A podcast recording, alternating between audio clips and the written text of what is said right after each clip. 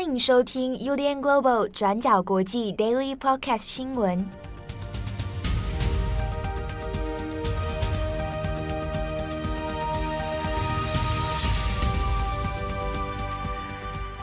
Hello，大家好，欢迎收听 UDN Global 转角国际 Daily Podcast 新闻。我是编辑七号，我是编辑木仪。今天是二零二二年九月八号，星期四。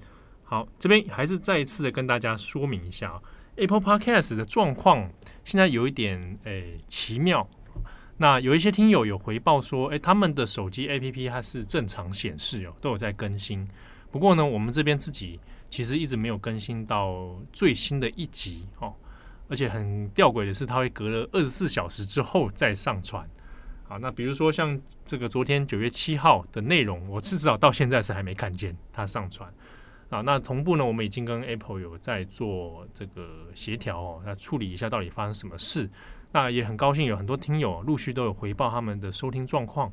那有的人是在海外，在国外，诶，都说蛮正常的，但也有人在台湾是收听不到。好，那。这个我同步呢会把今天的 Daily Podcast 也放在我们的重磅广播频道，好，那看起来重磅广播应该是正常的，所以也请大家能够见谅哦。那你刚好有身边有朋友也在收听 Daily Podcast 的话呢，那可能也提醒一下啊，我们可以找其他的收听管道啊来听节目啊。再次感谢大家。那也因为这个这个节目更新遇到点状况哦，所以我觉得那个就没有那个心情来录什么非凡公子。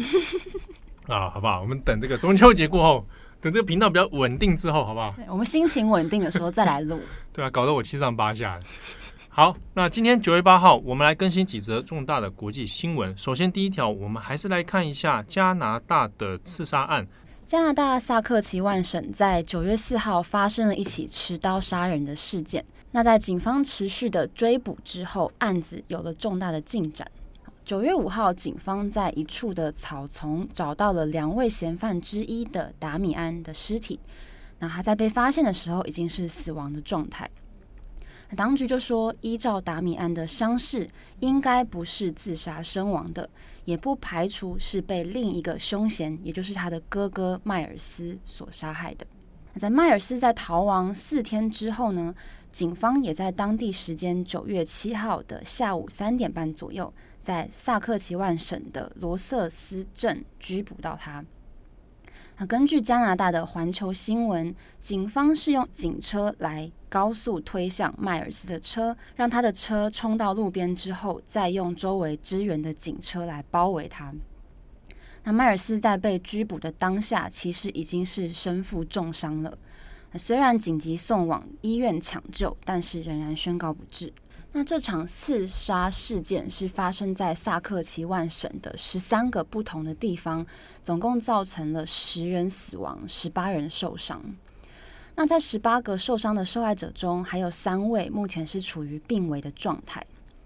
那十位死者中有九位都是詹姆斯·史密斯克里原住民自治区的居民，那另外一位则是在邻近的村子威尔登遭受到杀害。那这个嫌犯迈尔斯其实他有不少的犯罪记录，他也有长期有暴力的倾向，也曾经因为攻击罪、抢劫而被判入狱四年，并在今年二月的时候获得了假释。那根据法院的记录，迈尔斯绝大多数的前科都是在喝醉酒的状况下犯罪的。那目前两位凶嫌已经确定死亡了。那这起在加拿大非常少见的大规模杀戮事件，也留下了更多的谜团。像是他们杀害人的动机到底是什么？嗯，根据资料呢，其中一位受害者在七年前就曾经被迈尔斯持刀刺伤过。另外，十位死者之中有六位死者是拥有同一个姓，就是姓名的姓。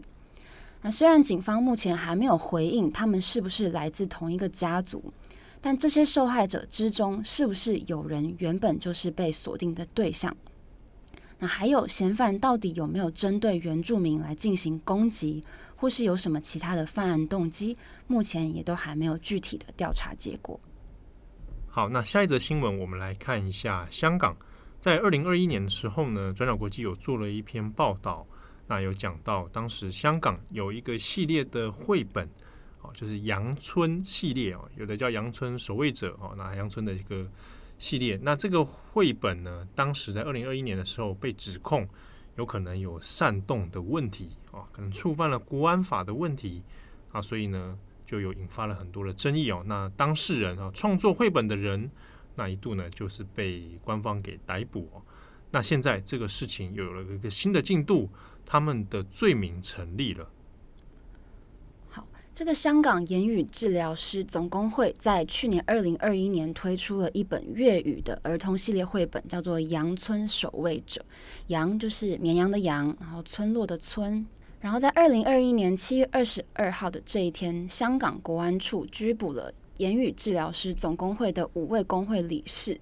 那就像刚刚七号说的，因为他们认为这系列的绘本涉及的内容会令人憎恨香港特别行政区的政府。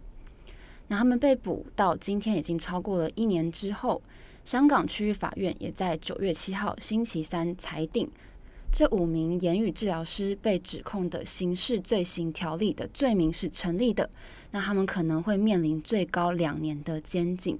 那我们稍微来回顾一下这个《羊村守卫者》这个绘本大概是在讲些什么。故事内容是在说，森林之中有一个叫做小羊村落的地方，那隔壁是野狼村。那虽然这两个村子距离是很近的，但是小羊村隔着围栏，让大野狼没有办法想来就来。而长期以来，小羊们在牧羊人的照顾之下，虽然偶尔会很担心野狼会出没，但是他们都还是过着平静快乐的生活。而直到有一天，牧羊人离开了，才让虎视眈眈的大野狼终于有伸出狼爪的机会。而故事中也描绘，虽然小羊们都非常的害怕。但是他们并没有退缩，然后这些小羊们，他们有一些被打到眼睛看不见了，有些小羊被打到没有办法走路，但是他们还是互相帮忙，而且一起勇敢地反抗狼群。那这故事的情节之中，也包含了野狼怎么渗透到羊群之中，试图来推动不公平的狼羊协议。所以这些故事呢，其实主要内容就是用虚构的童话故事来讲述小羊们要怎么抵抗野狼群，他们怎么一起保卫家园。那这些故事的内容其实就是在暗指反送中期间发生的事情。那作者也希望可以透过这些读物来增加儿童对于反送中事件的认识。那如今言语治疗师总工会他们也因为出版了这系列的绘本而被判罪了。那外界也形容说，这个就很像故事中的大野狼把保护家园的小羊判了罪。那面对这件事情，国际特赦组织就批评香港法院的裁决是非常荒诞的。那他们的成员李子莹最近就发表了一篇评论，批评说，对儿童教育香港近代历史上的一则事件，并不应该构成意图叛乱才对，也说这个是香港人权倒退的例证之一。那下一则，我们来看一下日本。那日本呢，在昨天晚上的时候呢，发生了一起骇客的攻击事件。那这个骇客他先前有发布了一个影片哦。那这个影片呢，就是会有一个戴面具的人，那就一般可能大家所想象的骇客的这个形象啊。那在影片当中就声称他是一个来自俄罗斯的骇客集团，叫做 Killnet 啊，沙网。Kill 就是 K I L L，然后 N E T Net，好，那在日文里面就直接叫它 Killnet。那这个自称是 Killnet 的人呢，说他们是亲俄派的骇客集团。那因为发现这个日本哦，那已经背叛了俄罗斯，所以他们要来惩罚日本，那要来发动这个数位的攻击啊，要来用骇客的方式呢来攻击他们的网站。那昨天晚上的时候。那就有出现了这样的一个相关的讯息哦。那在日本的社群上面就开始出现了一个所谓的关键字，就是向日本政府全体宣战啊，那这样的一个事情。好，那这个影片呢，一边讲，那他一边还会放上他们自己准备的日文字幕哦。当然，这个日文里面看起来有一点点好像违和感啊，就是语感上面似乎不那么日本。好，那大家可能在意的是这个所谓的宣战，骇客对日本的宣战。具体上到底发生了什么事情？结果呢，在网络上面，我们先看到的是大概晚间九点半过后，啊，那东京地铁的网站就一下子上不去了。啊那大阪地铁的网站呢，也有被攻击啊。但是这两个网站被攻击，但只是首页上不去而已。那根据官方的说法，其实对于交通运行是完全没有什么影响。那另一方面呢，他也有说，在影片当中说他们会攻击一些日本比较流行的社群媒体。那就很吊诡的是，在影片当中他就讲，他要攻击一个叫做 Mixi 的社群媒体，他说是日本第二大流行。但其实这个 Mixi 啊，M I X I 是二零零四年成立的网站，那基本上它流行是很早以前的事情了。好，现阶段的日本其实已经不太。流行这个 mix 所谓的 Mixi 这个平台，所以昨天晚上的时候，日本的很多舆论就会很有点怀疑啊，这群骇客到底在想什么？那也在想说，他们所认为的第二大流行社群媒体，似乎是很久以前很古老的事情了啊，所以就觉得整件事情看起来很吊诡，而且实际上也没有太多真正的所谓的数位破坏哦。本来呢，大家还很担心哦，因为日本的 IT 产业。这个还有治安，好，平常做的不是很好啊，没有大家所想象来的那么进步，所以很害怕说是会不会被哪一天被骇客集团攻击。但以昨天的状况来说，那算是相对平安无事啊。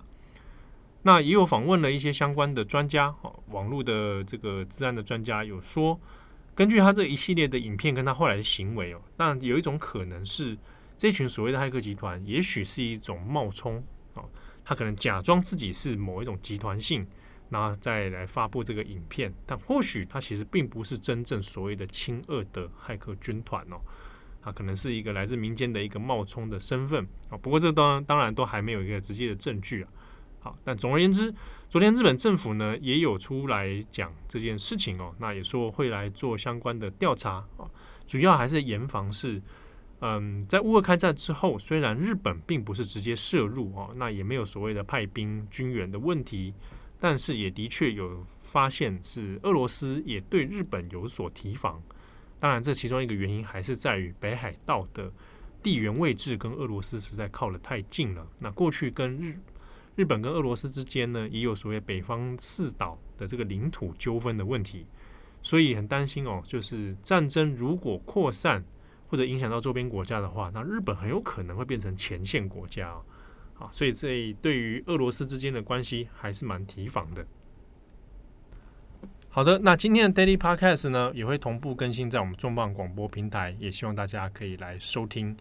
这个自从 Apple Podcast 它无法正常更新之后啊，这个收听的数字真的是啊，让我心都凉了一半。对，我们每一个人心都揪了一下。对呀、啊，哎，真是的。所以大家可能是不是没有听到我们昨天在那边闲话家常？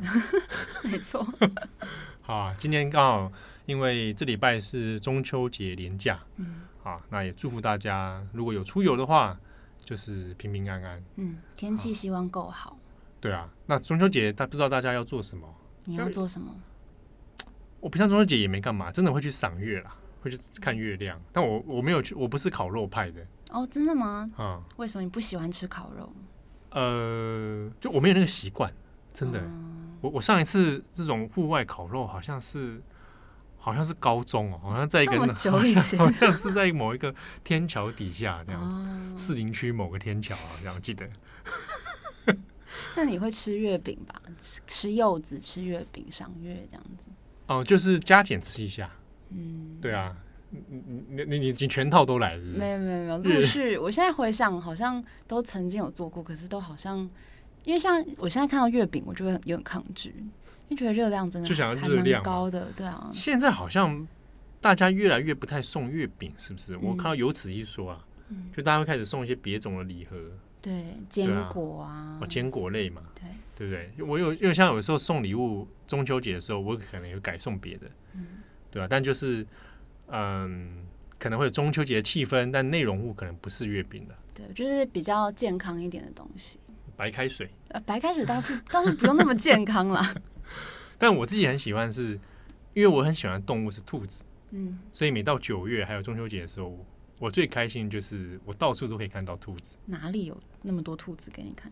有啊，白哎，中秋节很多那种视主视觉不都兔子？哦，我以为你是说真的兔子。哦哦哦，我说视觉上的兔子。哦，觉得很可爱。对对，我非常喜欢兔子，而且其实以前有时候九月刚好人在日本，嗯、哇，这到处都兔子，超赞，超喜欢的，各种啊。日本是个很爱兔子的国家。天哪，七号少女心都飙出来了。喜欢兔子是少女心吗？还蛮就是走可爱路线啊。难道你有看过勇猛的兔子吗？有啊，野兔啊。哦，也是，对不对？那种野兔，那个 hair 那种的，不是那个 bunny。大家刚刚七号在讲 bunny 的时候，他比了一个很可爱的姿势，就是手势。手势，你以为是摆耳朵上吗？对，就是 各种兔子我都很喜欢啦。嗯、但我比较喜欢那个，就是四肢比较长的那一种。哎呦，什么叫四肢比较长的兔子？你刚刚发出了一个很不太礼貌的声音。兔子都就是有分那种。兔子很多种嘛，嗯，还有一种是，比如说它是地穴，就是会挖洞穴的，跟住在地上的。那你喜欢的是哪一种？我都很喜欢。然后腿长就对了。对啊，对啊，那种野兔，那时候看 Discovery 会有那种野兔在打架那种。哦，有有有，有，有，站起来蛮常看到的，手打架那种。对对对，那还蛮可爱的啦。对啊，那家兔我就嗯还可以，就比较无害一点的。对，就家兔太太像宠物了。哦，所以你喜欢野生的兔子？对对，野生的兔子，我蛮我蛮喜，就是兔子类我都很喜欢啦。嗯、你在比什么？那是 Bunny，Bunny，Bunny。好，这个祝大家哈。所以我我是不吃兔肉的。哦，好好好。对，就会有人说，哎，你怎么可以吃兔兔？对啊，对我也无法。怎么可以吃兔兔？对啊，就是台湾应该不太吃得到，英国有吧？有，英国有。对啊，嗯、因为它换肉率很高嘛，很。很你也你有吃过吗？没有，但是我之前看那个 Master Chef 那个节目里面有做兔子，对，然后他们把那个盒子打开的时候，那个兔子的形体是完整的啊，有点残忍的感觉哦。怎么可以吃兔 兔？对对对，当然这是选择啦。但我我自己因为有有几次在我去中国的时候，就真的挂在一根一个挂在那个路边摊上，嗯，头啊，然后身体啊，耳朵也在吗？呃，对，就你一看就知道这是兔子，嗯，就会有点，对。但你挂什么动物，我就都觉得还是会有点不太舒服。对啦，对啊，所以我自己是不吃兔肉。好，谢谢大家，希望大家中秋节愉快。我是编辑七号，我是编辑木仪，我们下次见喽，拜拜，拜拜。感谢你的收听。如果想知道更多资讯，请上网搜寻 UDN Global 转角国际。